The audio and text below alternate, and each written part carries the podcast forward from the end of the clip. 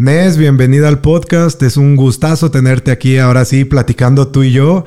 Ya ves que este es un concepto diferente al de la entrevista, que por cierto, bueno, para los que no hayan visto su entrevista, aquí les vamos a les voy a dejar una, una tarjetita y pues obviamente vamos a sacar aquí la promo de la de la de la entrevista de Nes. El día eh, que fui campeona panamericana, la verdad fue un día muy complicado pude controlar esos nervios, estaba en el banco y yo estaba así temblando y me decía mi entrenadora, no te caigas, no te caigas. Y yo, pues, dan el, el silbatazo y no, yo rapidísimo dije, no, yo creo que me aventé como unos, fácil unos los primeros 20 metros con los ojos cerrados porque yo no quería voltear a ver si estaban cerca de mí o lejos mis rivales.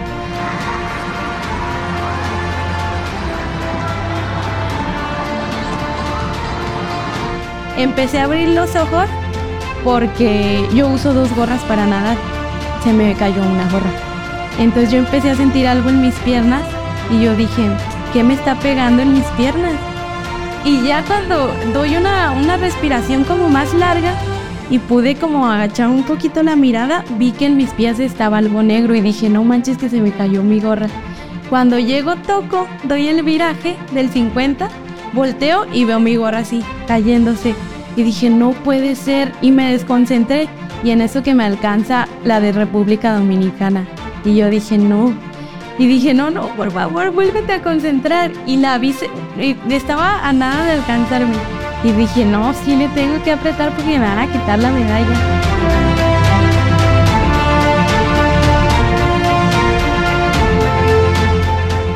Pero Nes, pues bienvenida, un gustazo y gracias por darte el tiempo de, de pues, venir ahora aquí a platicarnos tu experiencia como atleta, cómo son tus, tus entrenamientos, tu nutrición y todo, sobre todo pues para llegar a, a Lima cuando quedaste medallista y campeón ahí.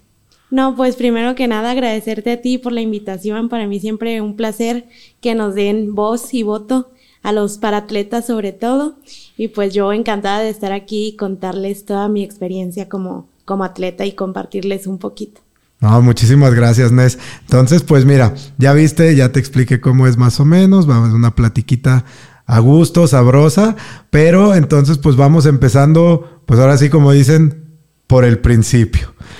¿Cómo son los entrenamientos para un paratleta? Antes de comenzar a, detallar tus entrenamientos como tal para ir al campeonato de Lima, explícame cómo o explícanos cómo son tus entrenamientos como paratleta, porque en la entrevista mencionaste que pues tenían que adaptarse ustedes a ciertos estilos, a las patadas, etcétera, etcétera. Entonces vamos partiendo de ahí para entrar como que en contexto. Ok.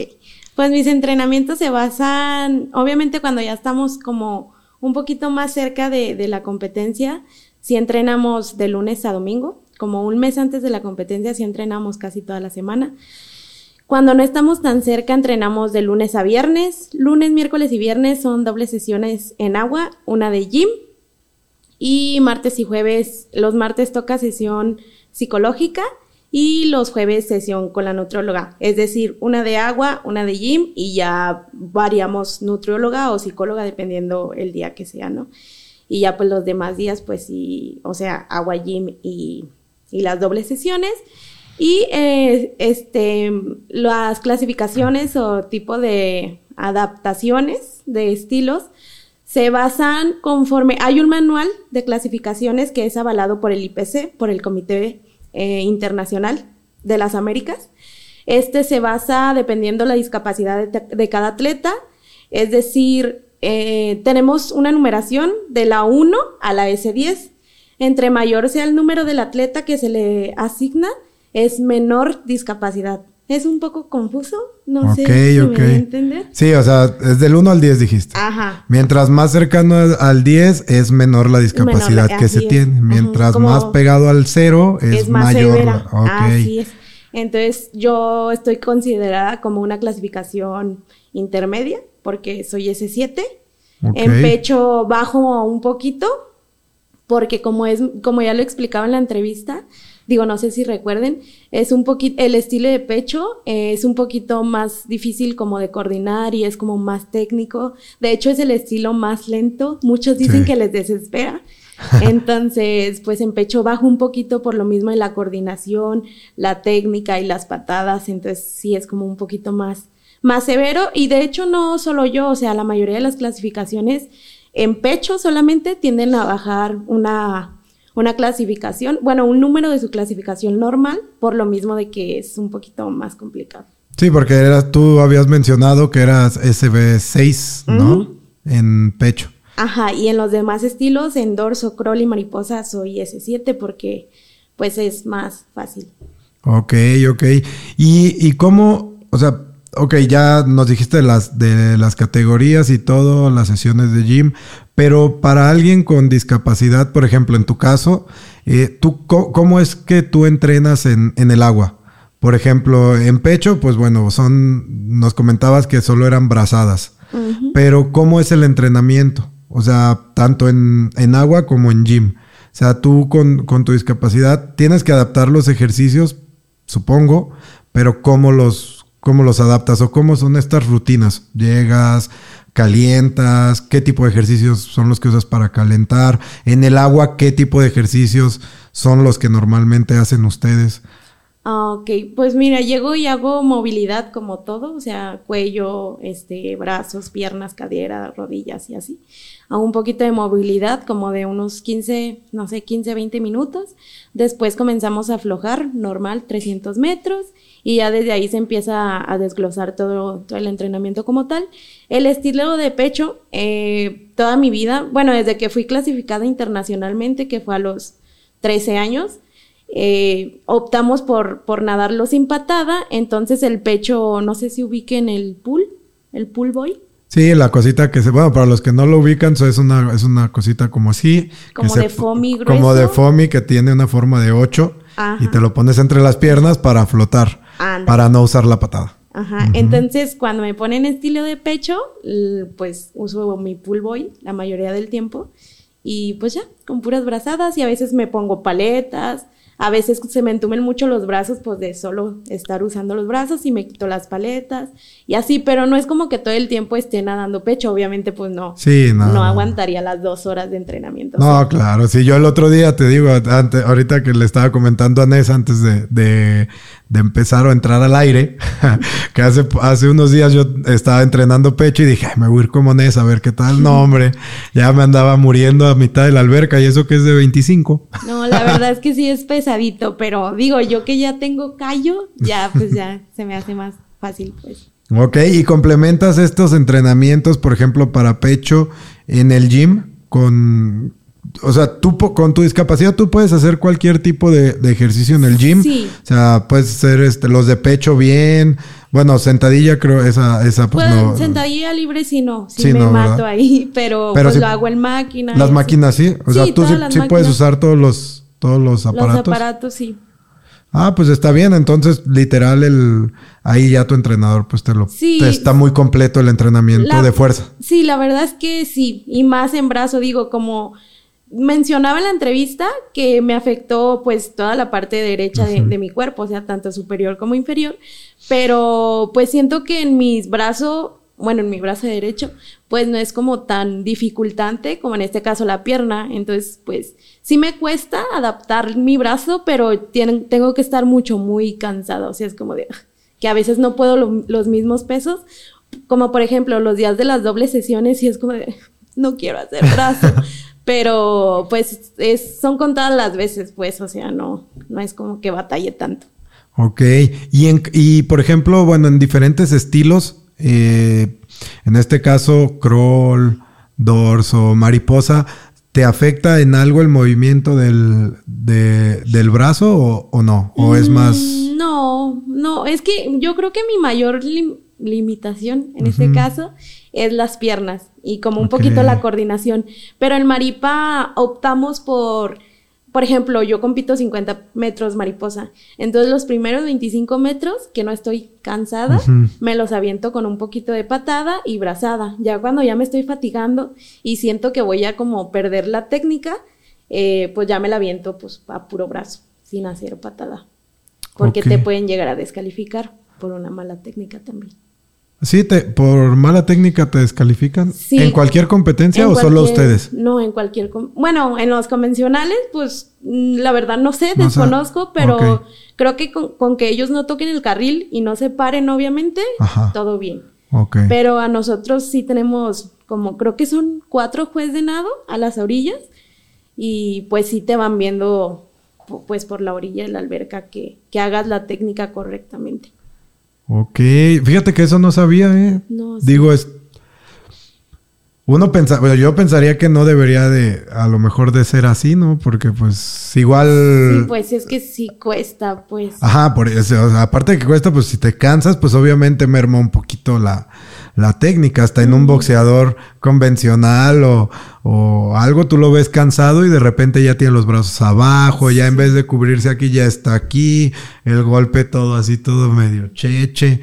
Y dices, pues bueno, no, imagínate que los descalifiquen. Sí, ¿cómo? No, la Sí, verdad es que sí órale, no sabía. Sí. Digo, la verdad es que yo también desconocía mucho del, de la técnica, porque justamente cuando estaba editando el- la entrevista, pues vi ahí que, que la competencia y algo se me hacía raro. Yo decía, a ver, ya tú vi de cerca, lo amplié, te dije, ay, es que no están usando patada. Pierna. Ajá, O creo sea, que en Lima brazado. la mayoría de mis rivales no usaron No, se me parecía Digo, que no, no. no recuerdo mucho, pero creo que sí, la mayoría no usaron piernas. Creo que solo una.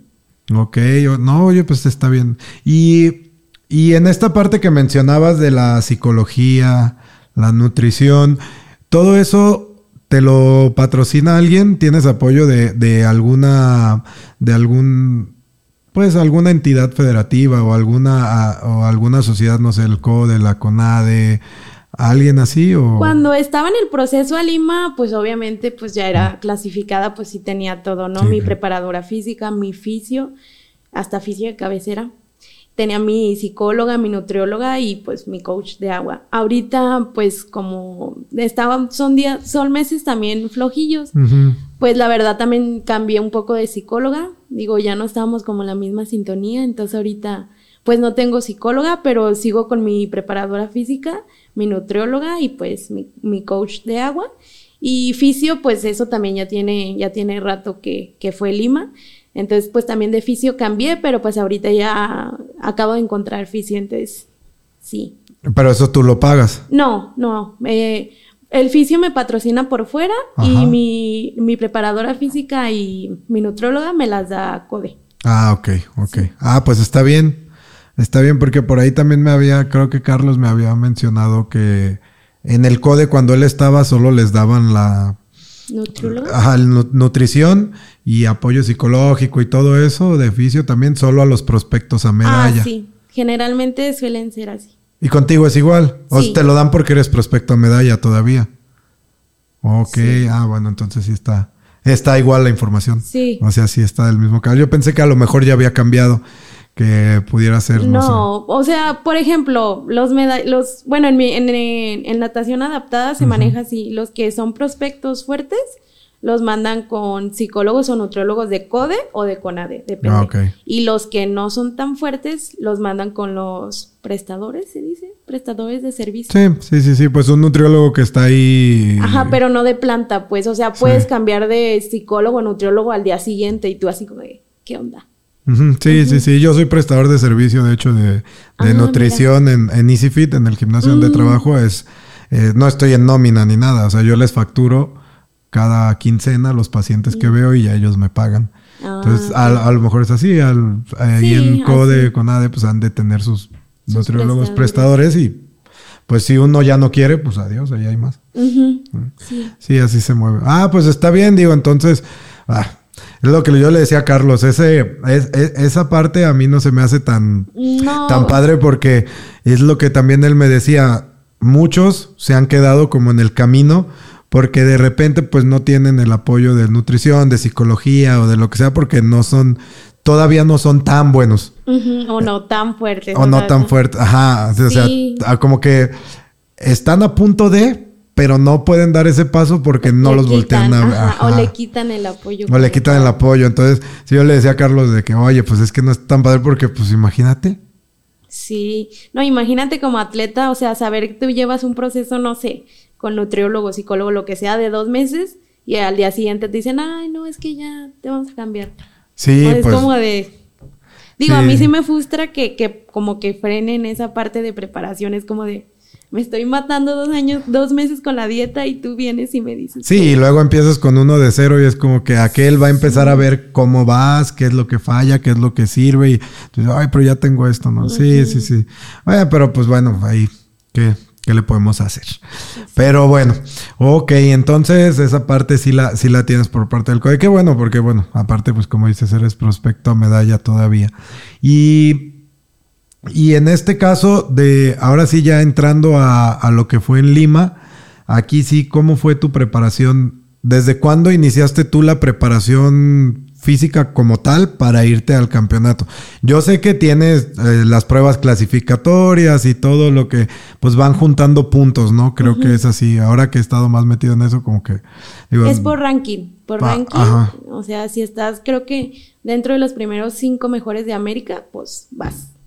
Ok, pero lo- esos rankings lo vas ganando por, por competencias, ¿no? Campeonatos estatales, nacionales, las Mm, olimpiadas o pues, todo eso de Es que CONADE. se puede ir moviendo todo. O sea, por ejemplo, no sé. eh, un ejemplo puede competir a Brasil en octubre. Y si tú tienes rivales de Brasil y le fue mejor que a ti, pues ya te movió. Puede competir Estados Unidos, que haga cualquier competencia pues allá en su país. Y si le fue a mujer que a ti, pues ya te movió. Entonces tú tienes que estar como, pues ahora sí que al pendiente del ranking y saber quién de tus rivales compitió, está inactivo o así, porque pues en cualquier momento te pueden mover y tú ¿Cuántos países van a los, a los panamericanos. a los juegos? Ajá. Pues la, la vez de Lima sí fueron bastantitos, creo que fueron como, como unos treinta y tantos. Digo, no sé con exactitud, pero sí, sí fueron. Y de, y de todos esos, entonces, por ejemplo, si, si en el ranking te movieron y tú, y tú como México quedaste fuera, México ya no va en esa prueba. Mm, pues si no tiene otra Ajá, si no tiene que sea otras- más rápida, no. Ok. Ujú. Ok, ok. Y todo, pero todos eso, esos puntos sí los tienen aquí por, o sea, son los, los las competencias que tú ganas te van sumando puntos para el ranking. Mm, pues sí, mientras no te muevan de lugar, sí. Ah, va, va. Ok, entonces tú desde cuándo comenzaste a prepararte y cómo fueron ahí los, los entrenamientos. y Comencé todo? desde 2018, en abril del 2018. Desde ahí comenzamos a, a pegarle fuertemente. Porque la verdad es que debo de confesar que yo soy pésima para hacer dietas. O sea, yo odio. Yo puedo ser muy disciplinada en el agua, Como en el gimnasio, pero la dieta. Y la verdad es que, digo, si mi nutrióloga está viendo esto, yo creo que me va a matar, pero bueno, eh, nunca he hecho una dieta al 100%. No, es muy difícil. De hecho, difícil. de hecho, así muchas veces ni los atletas lo, lo hacen al 100%. Pero fíjate, a lo mejor tu nutrióloga si ve esto, pues va, puede concordar conmigo. A lo mejor puede decir, no, este nutriólogo no sabe nada. Pero yo soy de los que dice y creo que la verdad es que tanto en nutrición eh, clínica, por así decirlo, como nutrición deportiva, la comida no te va a salvar. Sí, no. O sea, en este caso de la nutrición clínica, por ejemplo, pues la nutrición no te va a curar una enfermedad. La puede prevenir, sí. O, O, sea, o hacerla más... más llevadera. Más llevadera. Sí, o sea, darte una mejor calidad de vida Ajá. en la enfermedad, ¿no? Entonces, en la parte deportiva, yo siempre les digo a los atletas que tengo y amigos y así, les digo, es que la nutrición no te va a hacer ganar una competencia. O sea, que tú lleves una dieta al 100% y bien, no te va a asegurar que No te ganes. garantiza, ajá. Exacto, o sea, tú puedes seguir la dieta y vas a llegar con tu nutriólogo o nutrióloga y le dices, oye, pero seguí la dieta y no gané. Pues no, es que la dieta no, o sea, la alimentación no es magia, pero Si es la base, ah. es la, es la base. Pero incluso tú puedes alimentarte mal, ah, medio medio, y ganar. Pero lo que sí puede pasar con la alimentación es que una mala decisión antes de la competencia Ah, puede sí, hacer que sí. pierdas la competencia. Puede hacer que no compitas. Eso sí, porque justamente con la maestra que vino hace rato a grabar, era lo que yo le decía también. Le decía, eh, imaginemos que tú llevas comiendo arroz y pollo todos los días para tu preparación, este, y es lo que estás acostumbrado a comer, y te vas a Lima y te ofrecen arroz y pollo, y tú dices, no. Hoy se me antoja comerme esa cosa que es de carbohidratos, no sé, pero se ve medio rara. O una pizza de algo que no estás acostumbrado a comer, te la comes, te cae mal, mucha grasa, X cosa, y ¿qué va a pasar? Pues a lo mejor vas a nadar pesado. O a lo mejor te va a dar diarrea, o te vas a enfermar del estómago y ya no vas a competir. Entonces, esa mala decisión de ese alimento sí puede hacer que pierdas. Pero si no te comes la pizza, no te aseguran que vas a ganar. Sí, no, tampoco. Eso, eso es lo que, lo que yo siempre les digo. O sea, no es que la nutrición te vaya a salvar de o te vaya a ser un campeón mundial, pero pues va a ayudar a que tengas mejor rendimiento, a que no te pase nada fuera de lo normal en la competencia. Que si pierdes, pues bueno, perdiste porque pues pues también ya era a lo mejor parte de. Exacto, el otro era más fuerte que tú, lo que sea, que, pero que tú sepas que no quedó nada de ti, pues, está bien. Pero sí, mucha gente luego piensa eso. Ah, es que si como bien voy a ganar. Ojalá. Ah, Ojalá fuera Imagínate, pues todos los que siguen la dieta. Sí, no. A cada rato campeones mundiales por todos lados. ya fuera millonaria yo. Ya no haría deporte. Exactamente, sí, no. No, pero eso es. Ok, y entonces. Eh, me preparaba pues desde el 2018, te digo. Comenzamos con nutrición, gimnasio fuerte, porque la verdad, este Sí hacía gimnasio, pero obviamente pues no, o sea, como a la intensidad que empecé a manejarla después de, porque tenía que desarrollar más masa muscular, más fuerza, más e, elasticidad, entonces pues sí hacía gimnasio, te digo, obviamente, pero yo creo que en ese tiempo era como más mm, para resistencia en el agua y no como tal para fuerza. Entonces después del 2018 de clasificar, este pues ya empezamos a pegarle, te digo, a todo, pues casi, casi al 100%, menos la nutrición. Empezamos... Mal, mal, mal. Sáquenla de aquí. ya, ya, se acaba el episodio. empezamos a pegarle con dos horas de gym, dos horas de agua. Y cuando tocaban dobles sesiones, pues igual en la tarde comíamos, descansábamos un rato y otras dos horas de agua. Ok. Y en esas dos horas de agua, ¿Qué, ejercicios priorizaban en esa, para esa competencia? Obviamente tú ibas como, como prospecto a la de pecho. ¿Era más pecho? Sí, en la, en la mañana era casi como más en velocidades entre todos, porque digo, en las mañanas iba pues casi todo el equipo, que somos, éramos como veintitantos, entonces era como más velocidades, eh, nos ponían más como pues sí, velocidad y resistencia y ya en las tardes nos quedábamos pues los que habíamos clasificado y sí era como más priorizado el entrenamiento, como por ejemplo, no sé, a mí, que yo iba eh, pues al estilo de pecho, si era como más técnica de pecho, casi puro pull, les digo, este, de que no me separes piernas, mirada al frente y así, entonces en la tarde sí era como más técnica sobre a los estilos que ibas a competir y en las mañanas sí era trabajo de velocidad, pero como más en conjunto con, pues, con todo el equipo, por así. En circuito. por así decirlo, sí. Ok. Y tu nutrióloga, eh, voy a estar así como que intercalando de nutrición, de entrenamiento, todo, para irlo ligando. Eh, ¿Tu nutrióloga, de, la del CODE, los acompaña a las competencias? O, por ejemplo, o ya estando, no sé, en competencias de preparación aquí, este, ella va, los ve o nomás les manda los planes o cómo, cómo llevan ese de cuando tú le dices, ¿sabes qué? Ya voy a, ya me estoy empezando a preparar para, para Lima. ¿Cómo es que entra ella en, en, su... En el papel. En el papel, ajá. ¿Está ahí contigo o, eh, o es bien esa consulta cada 15, cada 20 días, cada semana? Y yo te mando tu plan, lo checas, dudas, me hablas o cómo, no, ojalá, ojalá nos hubiera acompañado a Lima, yo creo que todo hubiera sido diferente. No hubiera regresado con tres kilos. Ah, no es cierto. No, está bien, este, no, no nos acompañó a Lima, pero cuando, cuando supo la lista de todos los que habían quedado seleccionados, eh, empezó a armarnos como kits personalizados con proteína que le cayera obviamente al atleta. Proteína, eh, glutamina, creatina, aminoácidos y empezamos con la vitamina C para la gripa. porque en Lima hacía mucho frío, entonces pues no podíamos viajar enfermos, obviamente. Entonces, desde ahí cada semana íbamos, creo que todos los jueves íbamos, nos pesaba, nos medía y ya nos tenía nuestro, nuestro bolo, dice ella, porque nos tenía nuestra bolsita así, y ya de que no, pues Nes, tu kit, o así. ¿Y ese kit para cuántos días era? ¿Para la semana? Para la semana, sí. Cada semana teníamos que estar pasando lista de nuestros pecados. Y así fue durante, pues casi seis, siete meses. Ok, ¿y cómo manejan la suplementación ahí en el, en el CODE? Pues en el proceso a Lima, CODE nos pagó todo. Y en procesos de competencia importantes, pues sí, CODE nos arrima todo.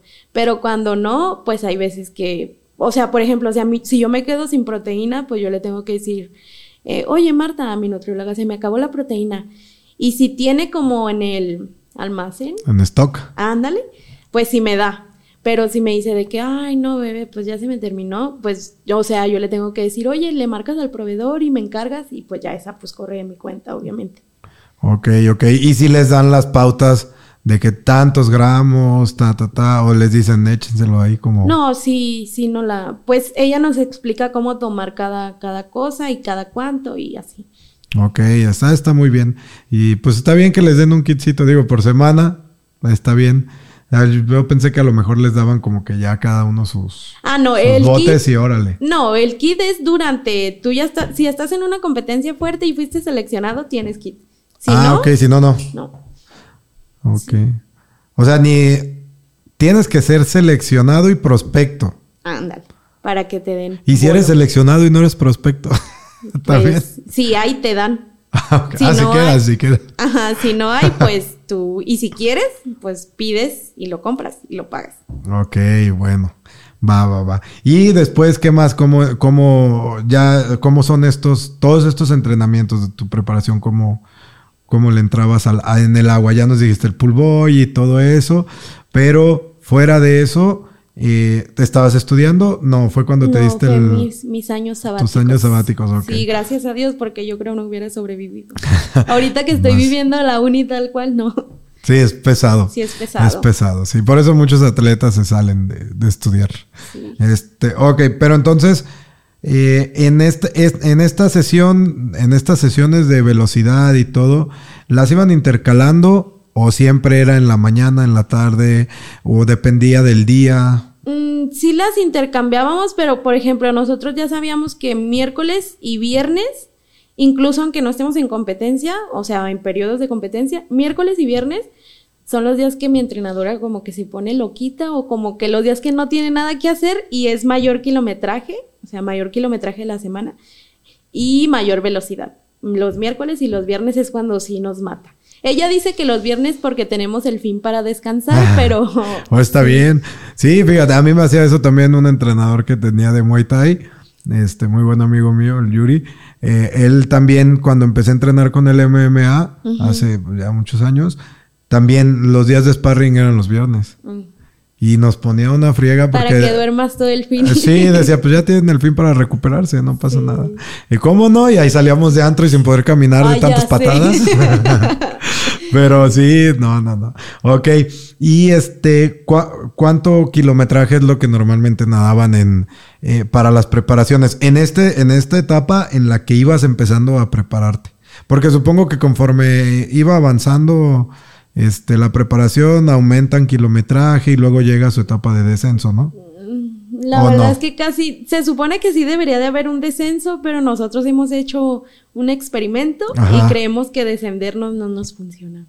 Nos va peor. A ver, a ver, platícame entonces cómo es eso, porque Carlos me decía que ellos sí hacen, sí, hacen descenso. Generalmente todos los equipos hacen descenso, pero no sé, creo que estamos acostumbrados a ser masoquistas o no sé qué.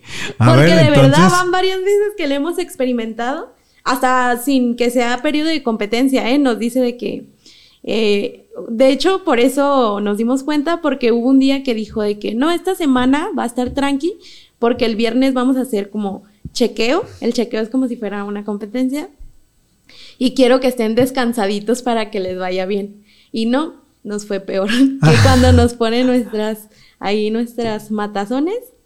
Pero ¿cómo son estos? O sea, ¿cuánto es el kilometraje que mantienen? Ya que no hay descenso, ¿cuánto es el kilometraje eh, Por sesión nadamos de 3 a 3,500 por sesión. En conjunto de todos los estilos. Y en tu caso, que era de pecho, ¿cuánto le metían de kilometraje en pecho? No, la mayoría del kilometraje, como unos mil, mil doscientos. Pero de puro pecho y sin piernas, sí. Sí, no. Sí, yo acababa muertísima. Sí. Y más dos horas de gym. Sí. No, sí está duro. Sí. ¿Y, cómo le hacías en el agua? O sea, ¿no se te entumían los dorsales? Pues sí, pero, o sea, obviamente no me ponía los mil o mil doscientos seguidos, no. O sea, sí variaba como, no sé, 200 metros de pecho y luego ya después un 200 de crawl y luego. Ah, ok. Yo sí pensé que eran seguidos. Dije, híjole, pues, o sea, fondo, fondito de pecho. No, no, no. No, no aguantaría. Sí, era variado, pues. Ah, va, va. ¿Y la, y la velocidad en pecho, ustedes cómo la manejan? Y, o sea, te va, es con el pool, pero ¿cómo, ¿cómo respiran? Porque yo vi que, bueno, en pecho convencional, pues se supone que cada brazada, por así decirlo, cada, cada brazada con patada es una respiración, ¿no? Sacas la cabeza. Ajá, para romper el agua. Ajá. Y ustedes, yo vi en la, en el video que de repente hacían dos. O sea, salían a respirar y luego la segunda era como si fuera de mariposa que dejaban la cabeza dentro del agua.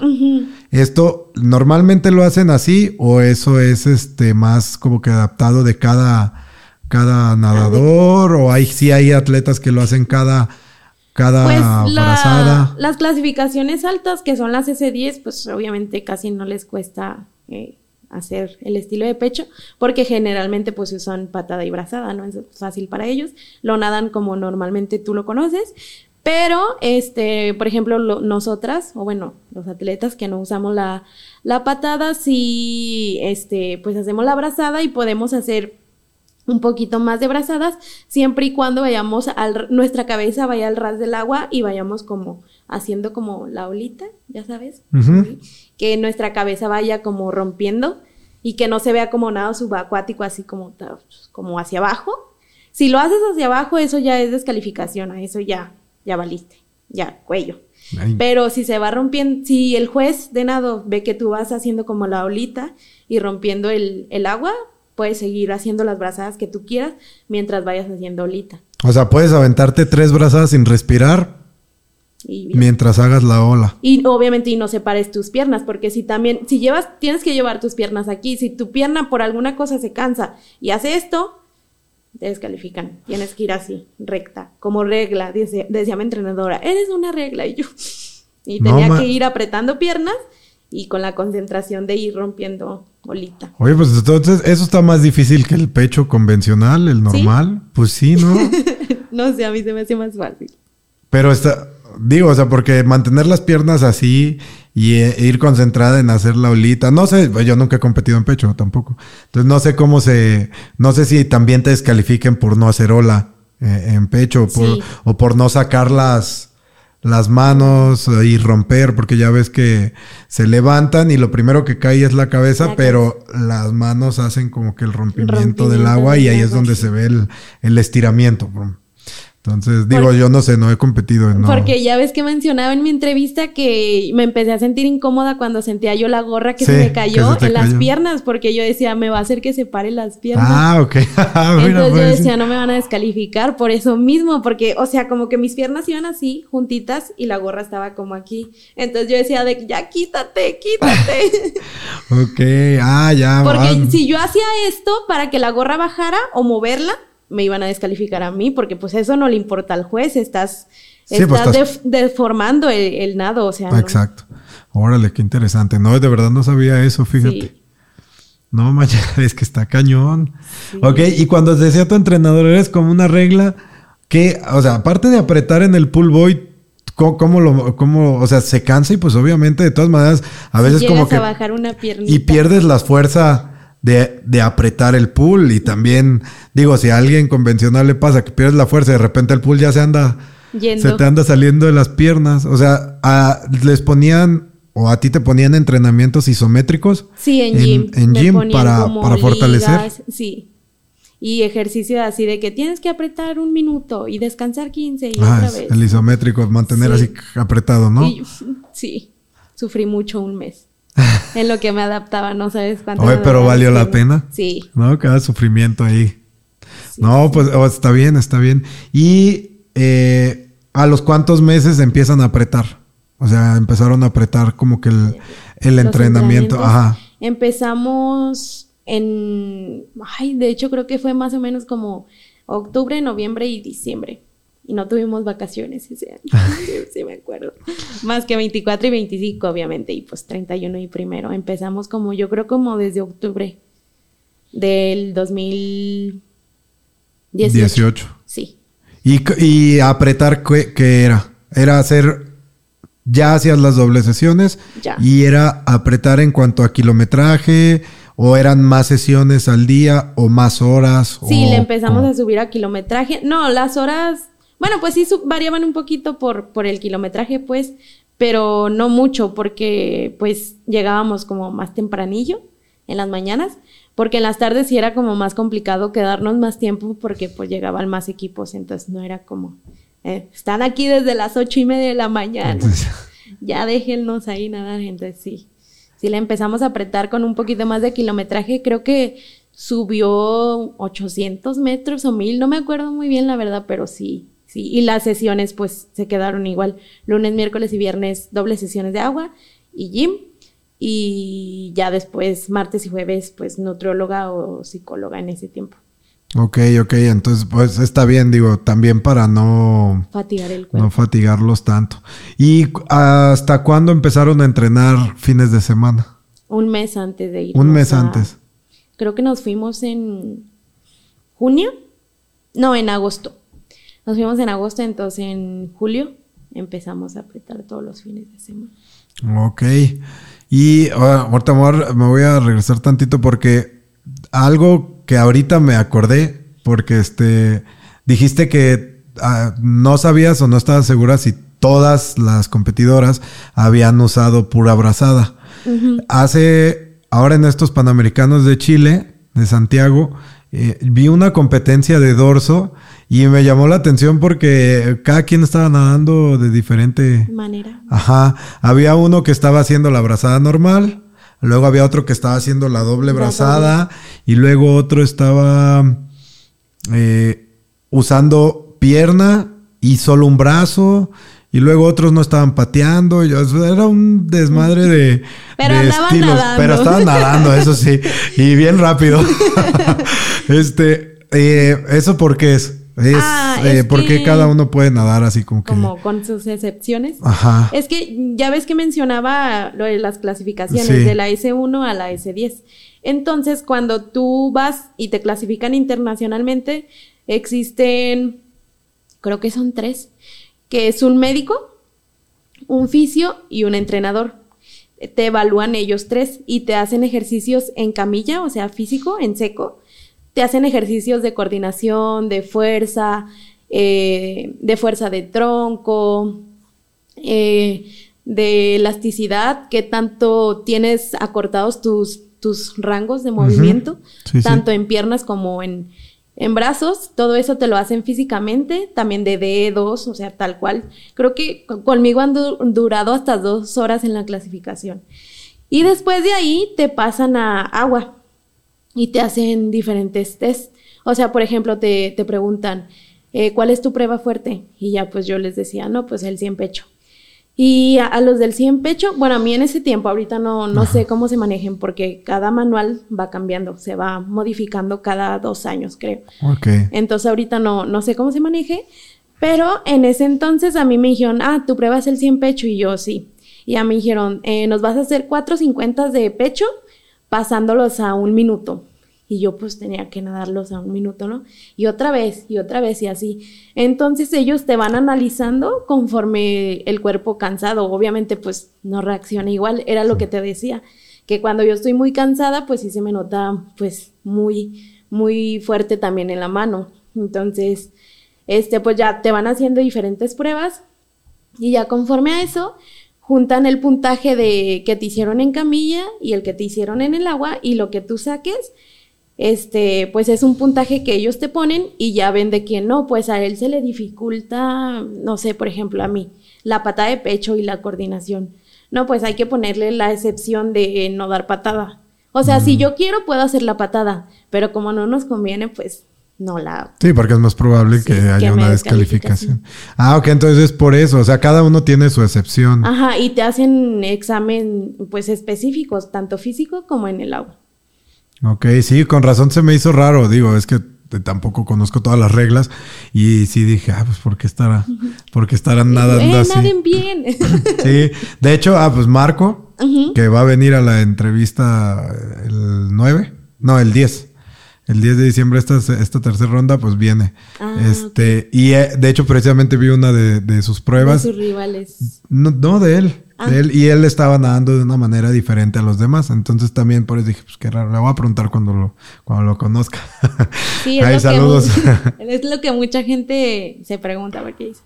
Y hasta mucha gente dicen como, qué injusto, porque, no, por ejemplo, con Marcos, Creo que hay uno que sí nada dorso con dos brazos. Sí. Y Marcos, pues también, pero llega un tiempo como que lo cansa y llega a usar uno y así. Y mucha gente dice que, qué injusto, eso no se vale. Pero pues es por eso mismo, como que no está nada, pues no, pues normal, pues, porque no conocen las reglas y estas cosas. Sí, exactamente, sí, pues es que es lo primero que se te viene a la mente. Oye, qué bárbaro, porque él sí y el otro no. Si él no puede, pues él tampoco debería, ¿no? Pero si son las reglas, pues son las reglas y ni modo, pues así es. Digo que hay muchos, muchos atletas que también, pues, la verdad, como que sí le juegan un poquito a... Le fingen. Sí, la verdad. Pues Yo conozco unos dos que tres que sí...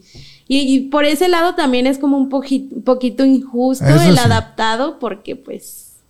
Porque, o sea, te puedes hacer más inadaptado de lo que eres. Exacto.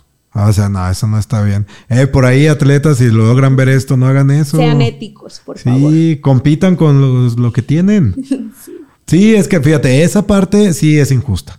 Y eso no debería pasar en ningún deporte, ni con los convencionales, porque también pasó ahora con los, con, todo lo de la identidad de sexo y todo y no sé qué. También hubo una ah, pelea, un peleador que pasó su sexualidad a mujer y se hizo mujer y empezó a competir en artes marciales mixtas en la categoría de pues. las mujeres. Pues obviamente tenía como 10 peleas invicto por knockout. Invicta por knockout.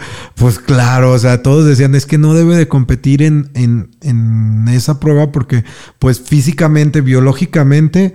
Naturalmente es, diferente, es más fuerte, exactamente. Entonces, obviamente un golpe de esta persona contra sus rivales, pues tenía una impresión de fuerza muy, muy ventajosa. Entonces, pues si eso pasa con los convencionales, ahora en el deporte adaptado, pues más peor, porque si, si es legal, o sea, de que, a ver, pues hazte güey de que, sí. de que pues no puedes hacer esto para que nos convenga. Mm. Por eso, por eso también te mencionaba como que IPC, el Comité de las Américas, como que también empezó a descubrir a varios atletas y empezaron como a actualizar el, manual. O sea, como que también ellos dijeron de que no, no nos cuadra de que, de que, por ejemplo, cuando nos tocan reclasificaciones, de que cuando vamos a reclasificar a este atleta, siempre le va mal en sus tiempos, siempre está muy arriba, muy altos. Y cuando son competencias que va por medalla, pues así unos tiempazos, o sea, decían, qué rollo, ¿no? Sí, no, pues no ilógico. Debería de ser el promedio. Ajá, y desde ahí como que empezaron como a actualizarse más. Pues está bien, es que también es relativamente nuevo esto de la de los los Juegos Paralímpicos y todo, porque si mal no recuerdo, creo que los los primeros para panamericanos que fueron en el 99. Ay, la verdad Se me hace, sí, creo que fueron en el 99. Entonces, relativamente, pues no. No tienen mucho. No tienen mucho. Porque son cada cuatro años. Ajá. Entonces, porque, sí, porque estos de Santiago eran los séptimos. Ah, sí, entonces. Entonces, digo, relativamente son nuevos, ¿no? O sea, es, pues obviamente los manuales pues van a ir descubriendo cosas nuevas. Cosas nuevas. y, ah, torciendo a los atletas tramposos. Es decir, ah, ese güey ya sé lo que hace. como se corre la voz de que, de hecho, a los soldados chinos que los dejan como muy heridos, los mandan a cortar, no sé, una pierna, un brazo y así, y ya los meten a competir con nosotros. Por eso tienen la mayoría de récords. ¿Cómo? ¿Cómo, cómo, cómo? Por ejemplo, si tú fuiste, si tú eres un soldado Ajá, chino sí, sí. y te dejan malherido, como por ejemplo de que no, pues ya ni le va a servir la pierna. Te la mochan, te entrenan y te mandan a competir con adaptado. Ah, va, pero está bien. Pues sí, es más justo que los que se hacen. Exacto, sí, porque pues de menos le, pues, le quitan la, la extremidad, Sí, ¿no? O sea, y lo entrenan. Exacto, y se sea, esfuerza. dice, sí, sí. Se di- cansa. Sí, digo, eh, eso eh, se oye feo de, pues te corto la pierna y vete a competir, ya ni te va a servir. Pero pues bueno, de menos le están dando una motivación, no lo están dejando tirado ahí de Sí. que, ah, pues te corto tu pierna y vete con tu familia y a ver qué haces. No, pues no. sí. Oh, pues está bien, digo, ya, ya hasta me perdí en el hilo de lo que estábamos hablando. Pero, ok. Y ah, de lo de- habíamos dicho de los de cuándo apretabas, Mm. ¿verdad? En los entrenamientos. Ah, sí. Y un mes antes cambia la nutrición que te, que Sí. te dan.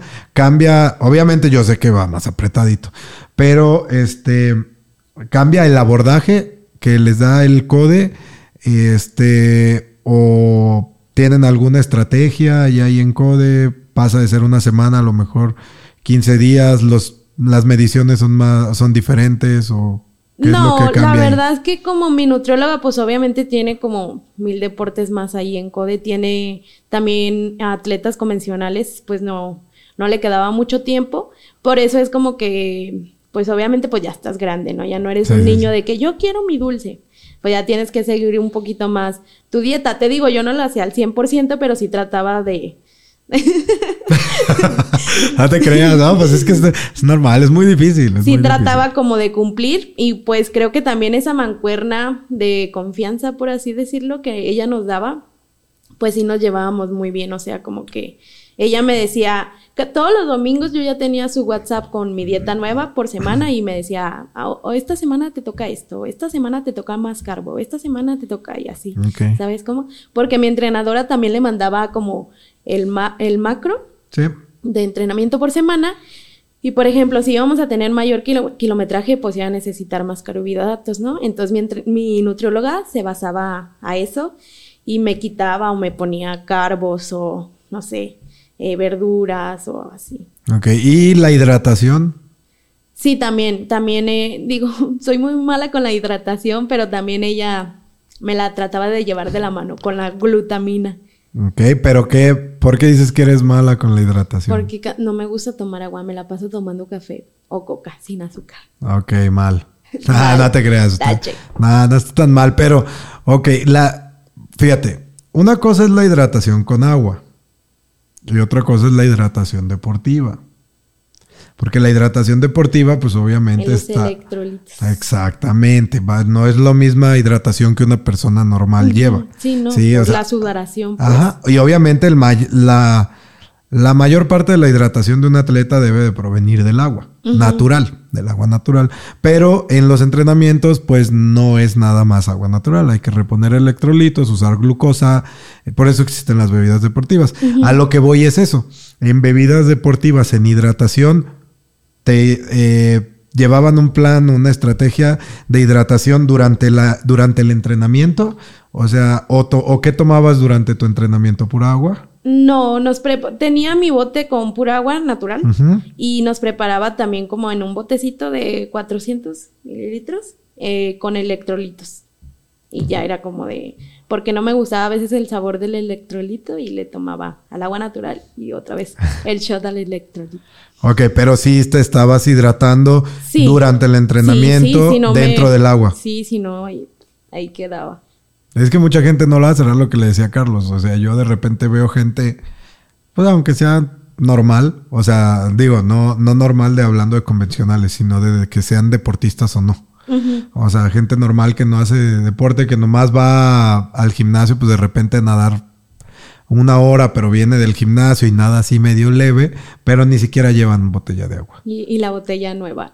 No, ni llevan. Ay, no. Y yo la- a algunos yo les he dicho, oye, ¿y tu botellita de agua? No, pues es que no me da sed. Y le digo, pues no, porque lo que le decía Carlos, pues le estás dando tragos a la alberca. O sea, obviamente, ¿no? O sea, todo mundo le da traguitos de tomé, repente. Sí, y le digo, pues no, pero tienes, pero no sudo, sí sudas. güey. Sí, es que. O sea, pero es que no, le digo, no, es que tienes que hidratarte, aunque sean unos traguitos en cada vuelta. O si tú quieres cada 200, dale un traguito al agua. Digo, eso te va a ayudar, obviamente.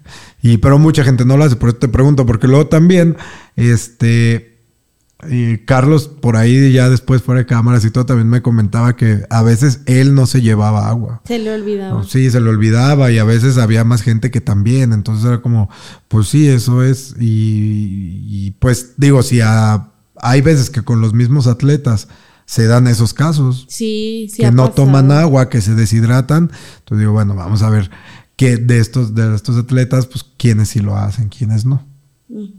¿Y tu descanso cómo es? ¿Cómo era en, esa, en esas competencias? ¿Cuánto dormías?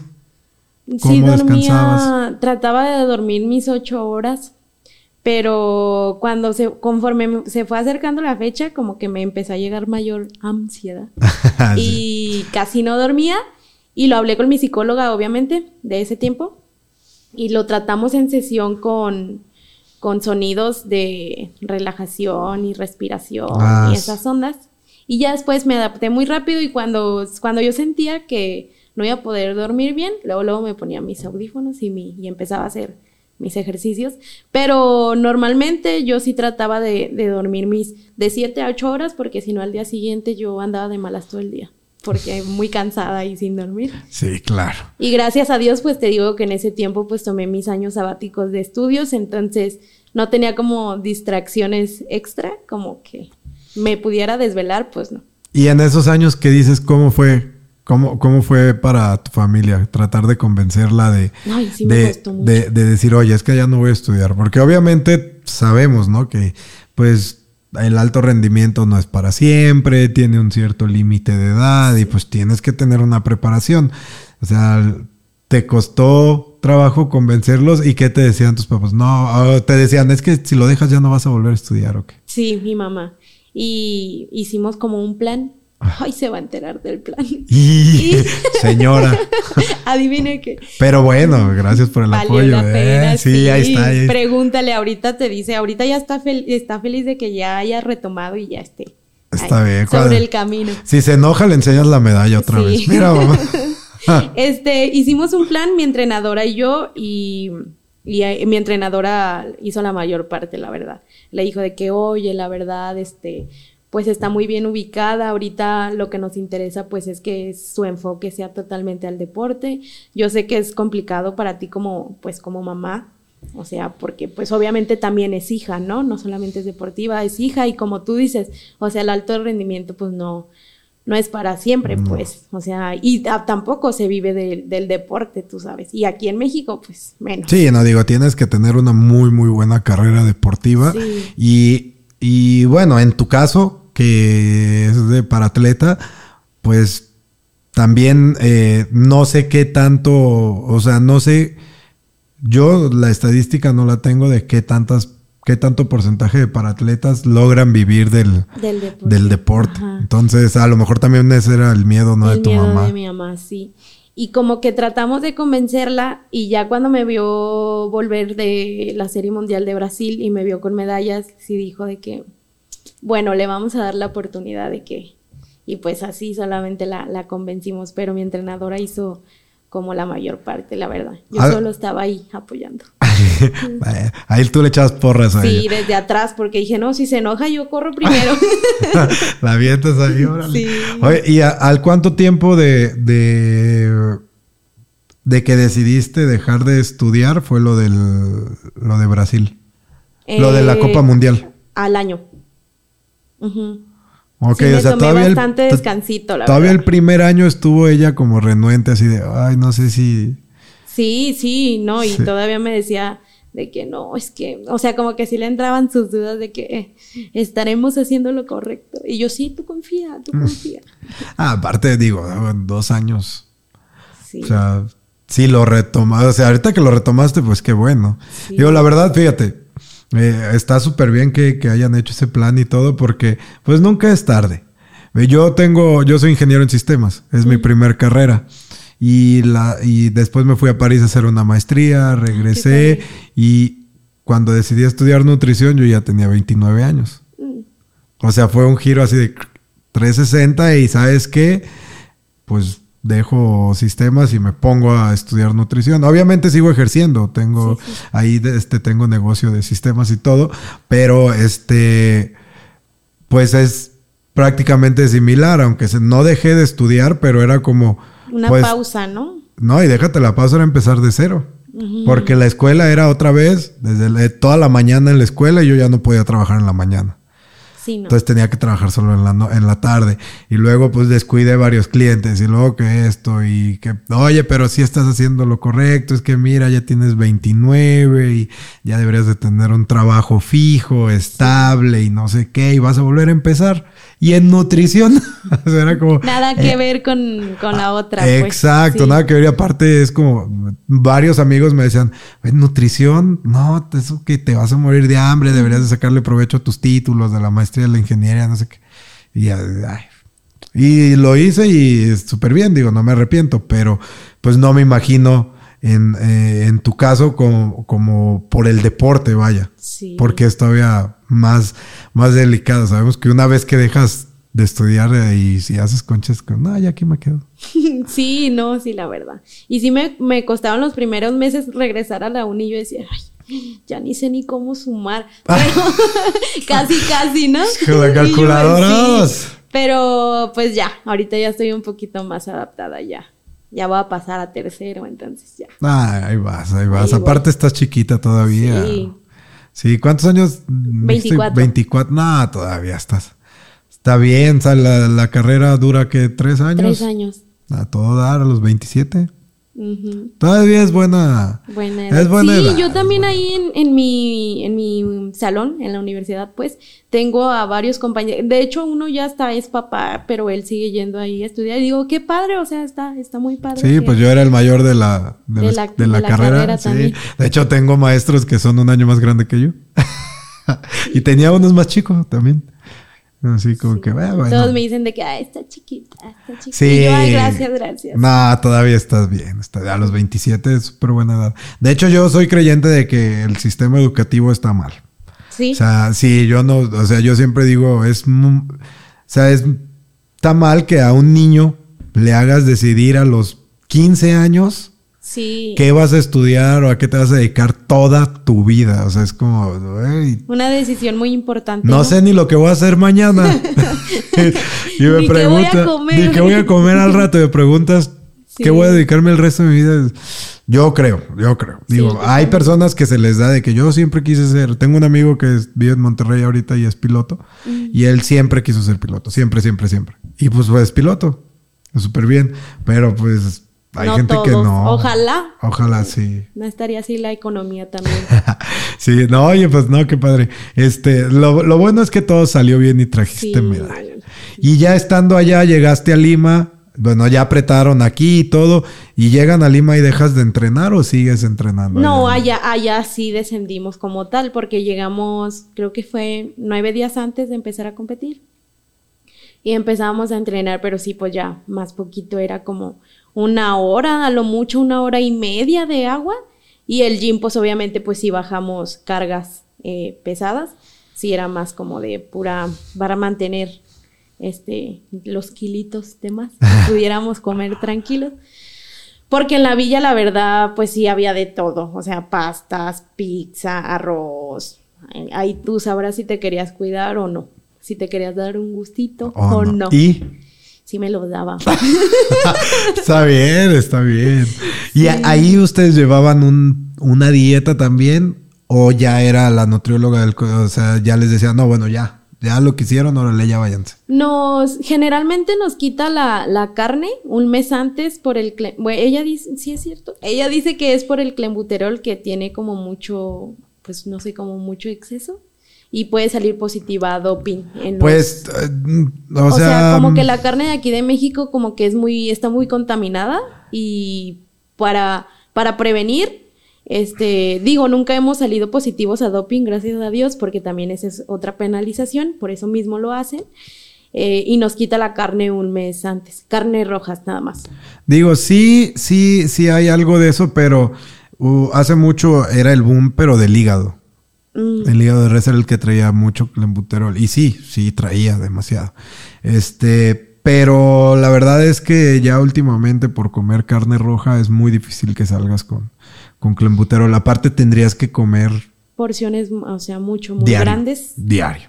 Y de entrada, eh, pues obviamente basándonos en una alimentación saludable, pues comer más de dos veces a la semana carne roja no está tan saludable como para el organismo. Mm. O sea, mínimo dos veces está, máximo dos veces está bien. Pero ya más de eso, pues es que de repente puede llegar a haber personas que tienen problemas con el ácido úrico. Porque la Sí, carne sí. roja o la de res, eh, así como los camarones también, son altos en ácido úrico, el chocolate también. El Entonces, gente que come mucho eso, pues llega a tener gota, que era la enfermedad de los reyes, la que le da a los romanos, que se les inflaman las articulaciones Ah, sí, sí. y empieza con el dedo gordo del pie. Se les inflama esta parte de aquí del dedo y hasta la sábana, o sea, el- que les caiga la sábana de la cama encima es un dolor impresionante. Y se deforma, o sea, literal ya en una gota muy avanzada, la mano pues ya tiene bolas por todos lados, o sea, es impresionante. Y eso puede pasar por comer mucha carne roja, muchos camarones, mucho chocolate, todas esas cosas.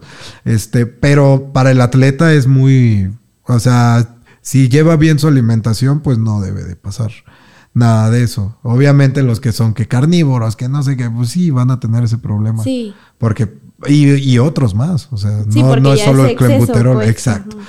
Pero sí es muy difícil que salgas con clenbuterol. También hay muchos suplementos que, Ah, que son positivos a... pero porque vienen, les dicen que vienen pintados. Mm, O sea, muchos atletas hacen eso, de que salen en el doping con alguna sustancia ilegal y no es que yo no estoy tomando nada, es que es, es el suplemento que, pues O no sé, la marca, ajá, venía, venía con clenbuterol ahí, con trazas de clenbuterol o con poquito y no me dijeron. Entonces, se llega a dar, pero no, generalmente no es así. Por eso, pues tienen sus estándares de que solo creatina, proteína, na, na, na. Sí, sí, y aparte de todo, mi nutrióloga siempre que vamos a tomar algo nuevo que ella no nos lo recetó, pero que yo sí, o sea, por ejemplo, que yo llego y le digo de que, oye, la prote que me diste, pues me cayó mal, me inflamó, quiero, quiero comprar esta. Y siempre me dice de que no, mándame como en la parte de atrás, elote o no sé cómo se Sí, llama. la etiqueta nutricional y ahí viene el, el lote del producto y todo. Y le mando pues esa imagen y ya me dice de que sí, no, o tal cosa, o déjame seguir buscando y así. Entonces mi nutrióloga sí es como muy, pues como muy picky se podría decir para todas esas cosas. Por eso te digo que nos quita toda carne roja un mes antes o 15 días antes, dependiendo el grado de la competencia. Si es aquí a nivel México, pues como toda la carne va a estar contaminada, por así decirlo, no la quita 15 días antes. Si es a nivel, pues en otro lugar, o sea, en otro país, este sí es un mes antes. Entonces en Lima, pues sí era nada de carne, de carne roja, porque pues sí podíamos comer pollo y Ni pescado. de la de allá. De la de allá nos dijo que sí podíamos, pero una vez a la semana. Ok. ¿Y, y si llevaban su plan? O sea, llevaban ustedes Sí. su, su dieta y ya la veían. No y- lo hizo. Que igual en la villa, pues te digo que no era, o sea, no era como tal tan específico. Había charolas de arroz, de pollo, de frijoles, de, y así. Y ya pues tú tratabas como de armarte, pues. tu Ah, ok, dieta. era como un buffetcito. Ándale, sí. Ah, va, va. Sí. Ah, pues nada, entonces ahí sí estás más difícil. Sí, estaba un poquito más. Y sí, luego veías al lado las pizzas y decías. Sí. Dices, órale. Ah, pues está bien. Sí. Fíjate, esto mismo yo le decía a Carlos. También muchos atletas caen en el error. Y, y es normal, porque pues obviamente uno cuando es atleta no es nutriólogo. O sea, es muy contado el que es así. Sí. Pero eh, muchas veces caen en el error de querer seguir comiendo saludable, cuando el alto rendimiento pues no es salud. Entonces, también hay, hay veces que una muy buena forma de, de, de recuperar tus depósitos de glucógeno perdidos por el entrenamiento es con una pizza. Ay, sí. Porque tiene mucho carbohidrato. O sea, son carbohidratos Para agarrar colorcito. exactamente. y que aparte los vas a utilizar rápido, o sea, se Sí, absorben los rápido. quema. Ajá, exacto. Entonces, está súper bien una pizza, una hamburguesa, porque eso te va a ayudar a recuperar tus depósitos de glucógeno.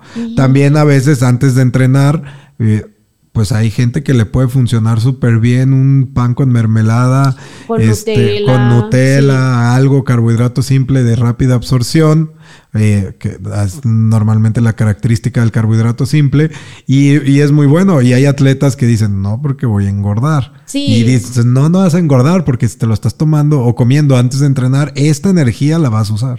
Pero yo creo que más bien no es como que engorden, ¿no? Yo creo que se sienten pesados, porque incluso tengo compañeros mentalmente que muchos dicen, yo siempre, yo soy buenísima para comer, ¿eh? y yo aunque esté nerviosa o aunque vayan a dar una hora antes, yo como, desayuno, ceno, lo que sea. Y tengo compañeros que dicen de que no, es que me siento pesado, o no, yo no desayuno porque me vomito, no, yo no, y yo, Sí, se, llega, se llega a dar. Yo tengo pacientes normales, o sea, que no son deportistas, y también me dicen, oye, ¿sabes qué? Es que yo no puedo desayunar porque se me revuelve el estómago. Pero, ah, pues no desayunes. Le digo, pero si puedes tomar algo, o sea, líquido. Licuado o algo así. Ah, sí, licuado, sí. Ah, pues mira, te haces un licuadito de proteína. No pasa nada. Ah, eso sí me parece bien. Y ya, ah, que me funciona muy bien, que no sé qué. Entonces, muchas veces es mental. Sí, también, eh, y es lo que te digo, o sea, mucha gente piensa que por comerse algo que los puede hacer engordar antes de entrenar van a engordar, cuando pues claro que no, porque eso lo van a usar en el entrenamiento. Otra cosa muy diferente es que uno como mortal se coma media pizza y luego te acuestes a dormir. ah, sí. O te ah, empaques cuatro donas de chocolate y te vayas media hora a levantar pesas, de las cuales 15 minutos son de descanso y 15 minutos son de entrenamiento. Pues claro que no vas a quemar esa energía. Vas a quemar un cuarto de sea, las... Sí, no, o sea, claro que ahí sí está mal, porque ahí sí te va a hacer engordar, obviamente. Pero a los atletas de alto rendimiento, esa es otra parte que es también es, es muy raro que alguien lo haga, eh, el, el recuperarme con pizza y todo. Y cuando lo ven así, dicen, oye, no, es que eso está mal, eso no es salud. Pues compadre, lo que tú haces no es saludable, cómete tu pizza, eso te va a ayudar. Entonces Sí. muchas veces hay estrategias así para ustedes como atletas de alto rendimiento. Y es, pues qué bueno que lo hiciste, digo, está bien. Sí, no no, pasa yo nada. la verdad casi no me frustro con mi alimentación.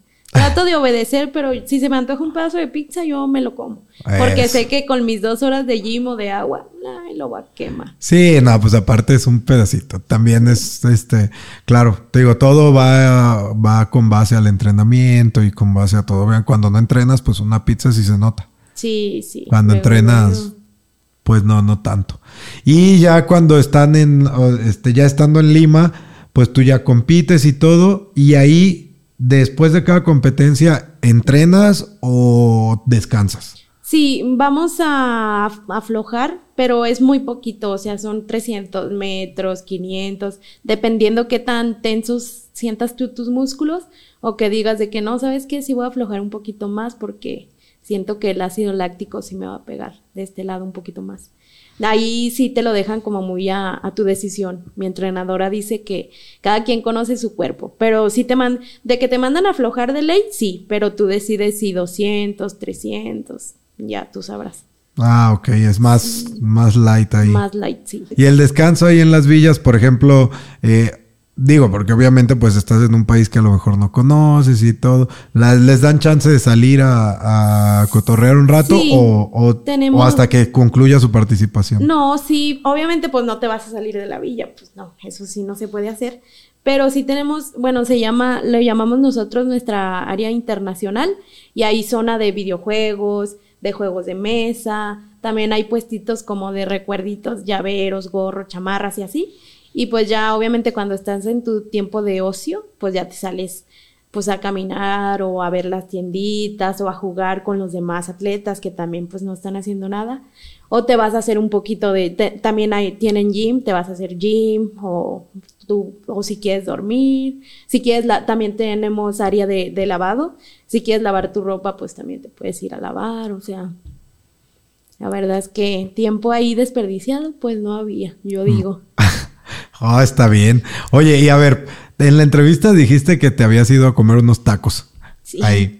¿Sí eran tacos, tacos o eran...? Mm, O así era tortilla con carne. Ah, sí, sí, sí. o era tortilla dura, bueno, tipo Tex-Mex o... Ah, no, sí era tortilla con carne, pero pues como los tacos de aquí, pues no. No, pues no, pero ¿qué tacos eran? A ver. Eran de pastor, según eso. Según es de pastor alemán. Ey.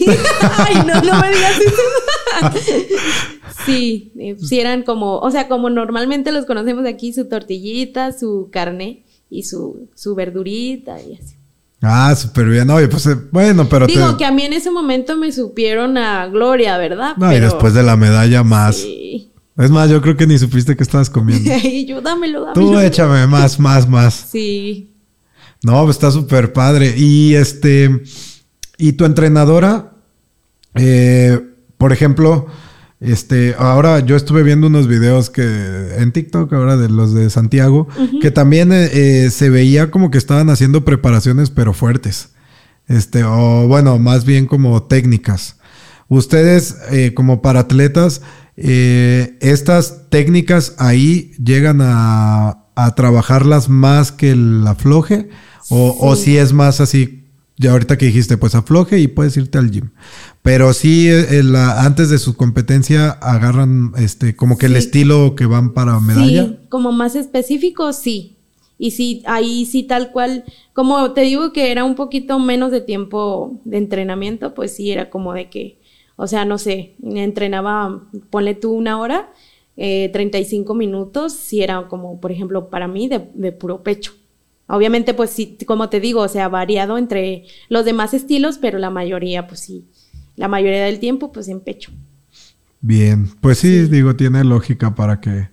Pa- como Para- para afinar los últimos detalles o errores que ella ve desde fuera, porque pues obviamente no es lo mismo, este, pues ya te los corregía. ¿Y allá en las villas tienen fisios? Sí, no, México se lleva a su selección de, de medicina, o sea, se lleva a su nutriólogo, psicólogo, sus fisioterapeutas y sus preparadores físicos. Para, Para convencionales y para, para atletas también. O sea, es, es el mismo equipo del... No, algunos sí varían y algunos, o sea, algunos están con ambos, con convencionales y adaptado, y algunos solo están con uno y uno. Ok.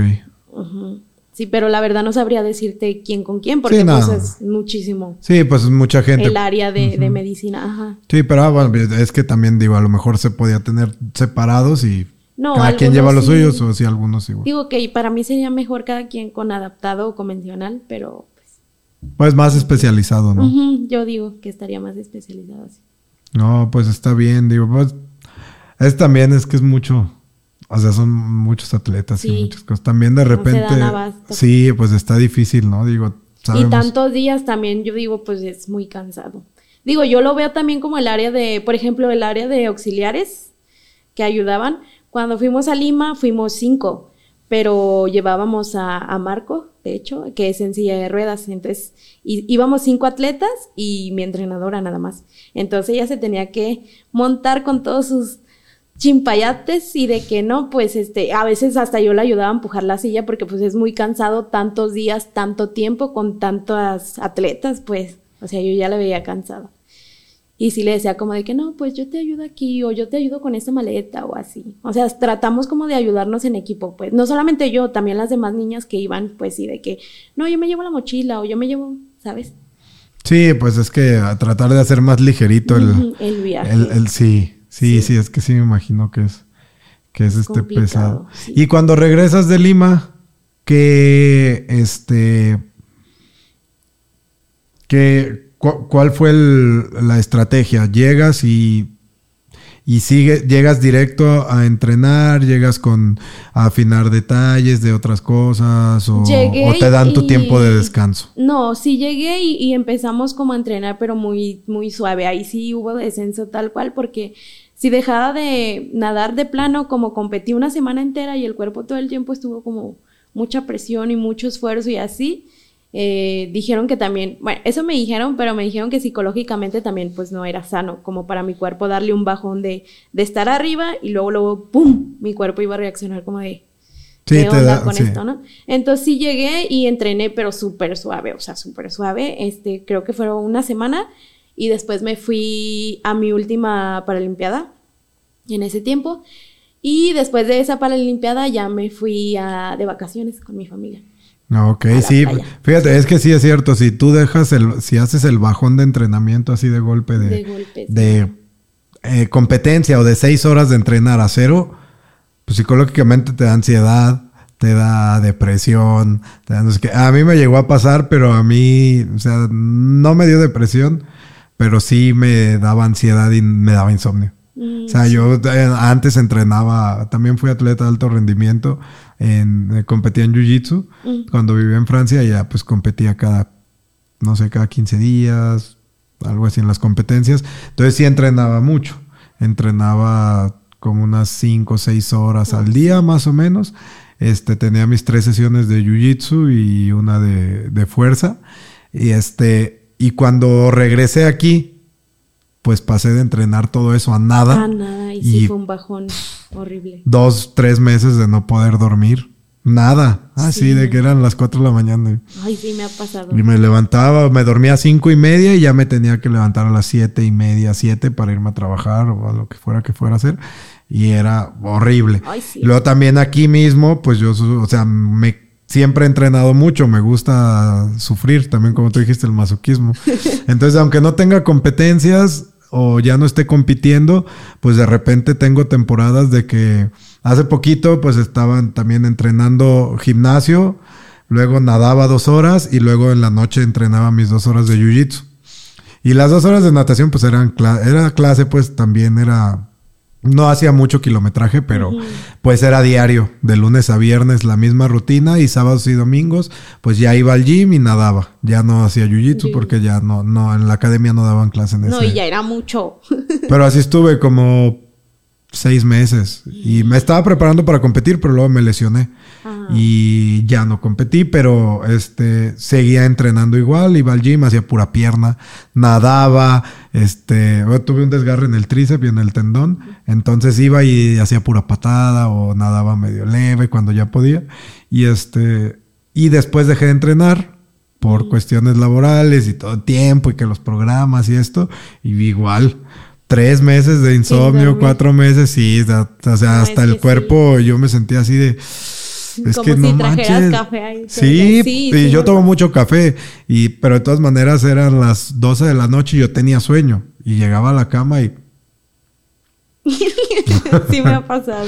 Y sí, te hicieron bien, o sea, sí hay que descargar porque... De poquito. Sí, es que es horrible. Pues la costumbre, imagínate toda la actividad que estás eh, tu cuerpo está acostumbrado a hacer. sí. Y de repente estás sentado todo el día así. ¿Qué onda? Ya, hay que hacer algo. Trabajando y eso. Y ya llegas a tu casa y ¿qué haces? Trabajar. Otra vez. Sí. No, es que bueno, digo, todo eso es, importante, pero qué bueno que tienen esos descansitos. Esos descansos. Digo, igual sí es muy necesario para el cuerpo porque, pues sí, también pues es muy cansado físicamente. Sí, sí, yo los miércoles yo sentía que mi cuerpo ya estaba muriendo. Sí. O sea, decía, no, ya no puedo ni caminar. A veces las semanas se te hacen eternas. ¿Verdad? Sí, sí. Sí, yo no pensaría que no. Pero, y, y todos estos, eh, se me olvidó preguntarte si en los, ¿ustedes les dan masajes de descarga seguido? Eh, ¿Por parte del CODE también? Sí. ¿O de la CONADE? No, de CODE. Tenemos nuestro oficio de cabecera y como también lo compartimos con el equipo, nosotros somos el equipo de parálisis cerebral y este fisio está con nosotros y también lo compartimos con el equipo de silla de ruedas. Entonces, ah, pero todo, o sea, se maneja en un mismo como área, por así decirlo. Pero, por ejemplo, lunes y miércoles eh, se va como más hacia el área de, hacia el equipo de silla de ruedas. Martes, martes y jueves es de nosotros. Bueno, no de nosotros, de nuestro equipo, pues y los viernes hace descarga generales a todos. Pero como yo tengo mi fisio aparte, o sea, patrocinado, mm, pues sí voy en la semana con este fisio de, de CODE y ya los viernes pues me voy directamente a descargar con mi, con mi fisio aparte. Para que sea más... Cada viernes. Todos los viernes. Y ustedes, eh, como, como para atletas, tú con tu, con tu condición de parálisis, ¿es diferente? O sea, ¿te tienen que dar más seguido estos, estos masajes o es... Mm, ¿O es normal? O pues sea, una, una vez a la semana o cuando lo requieras. ¿o dicen que, por ejemplo, dependiendo la discapacidad, yo que suele ser como más espástico, de elasticidad y esas cosas, debería de, debería, pero no lo hago. Otra vez. Debería de tener sesiones como de estiramientos y así, para que mis músculos pues tengan mayor rango de, de, movimiento. de movimiento. Pero pues casi no lo hago, la verdad. Muy mal porque estoy estudiando eso también. ¿Qué, eh, mira, ¿qué tal? Ay, no, no lo hago. Este, fisio, una, una futura fisio que no va a fisio. ¿Cuál es el colmo?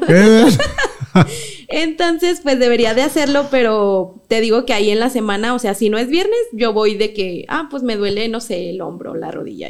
Voy y me atienden, o sea, todo súper bien. Y ya los viernes sí es como masaje de descarga y después me, sí me pone como estiramientos y así, pero pues debería de ser toda la semana que no lo hago también porque también la verdad los tiempos son muy complicados porque tengo que moverme pues al gym, comer, este, llegar a mi casa y ahora sí llegar a hacer tareas y entonces digo, no me estoy justificando, pero entiéndanme también. no, está bien, digo, pues ahí sí como, como muchos dicen, pues se hace lo que se puede con lo que, se, tiene, pero sí tienes que hacerlo. Digo, si tú sabes que eso te va a ayudar. Sí. Eso pues no debería de estar de, de más. Exacto. Pero no, pero está bien. Nes, pues yo creo que con esto cerramos el episodio.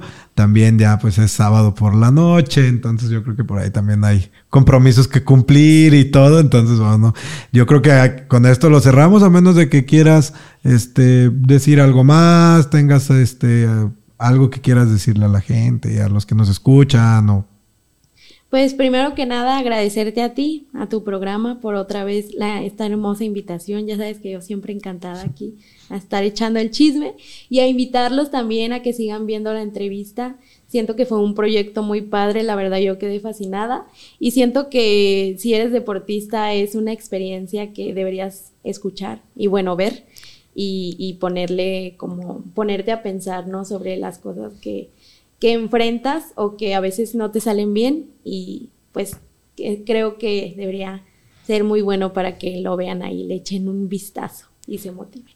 Ah, muchas gracias, Nes, por todo eso. Este, la verdad es que pues sí, es un proyecto muy padre que me tiene emocionado y por ahí hay más, más atletas en puerta y pues esperemos que cada vez haya más.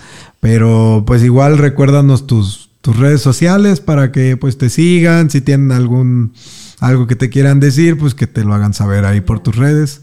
Eh, en Facebook estoy como Nes Mejía, Nes con doble S, Instagram igual, Nes Mejía con Nes con doble S. Ok, de todas maneras yo los voy a poner ahí en, la, en las notas del episodio. También vamos a dejar ahí el link este, a tu entrevista para que lo vean. Y pues nada, muchas gracias Nes otra vez por, por venir, darte el tiempo en sábado, en la tarde este, por darte el espacio de venir a platicarnos un poquito de cómo fue la experiencia, los entrenamientos, tu nutrición, que no la haces, pero bueno, eh, eh, tus masajitos que tampoco haces, pero, bueno. pero bueno, ahí está, platicado está.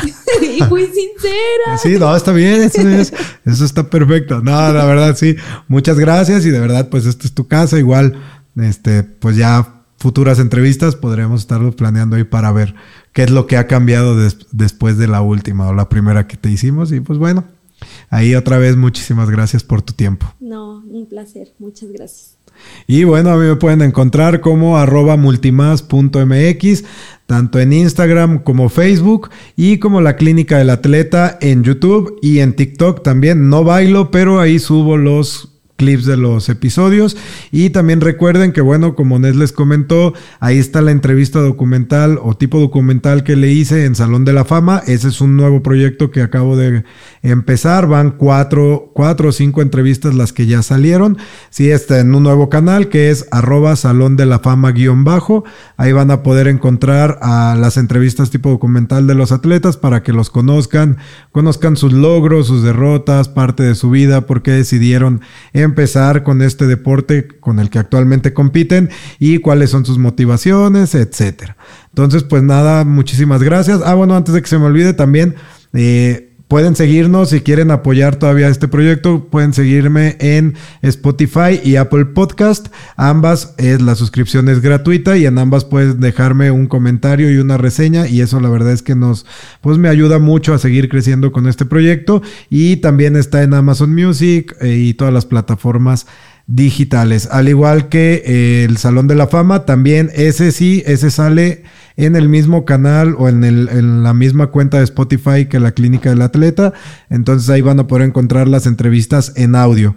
En YouTube, recuerden pues suscríbanse, activen la campanita, dejen un mensaje, bueno o malo, todos los leo y pues compartan para que más gente pueda conocer a los atletas, más gente pueda conocer sobre nutrición y todo lo demás. Así que pues muchas gracias por su tiempo, su atención y pues como siempre les digo, si tienes un cuerpo, eres un atleta. Hasta la próxima.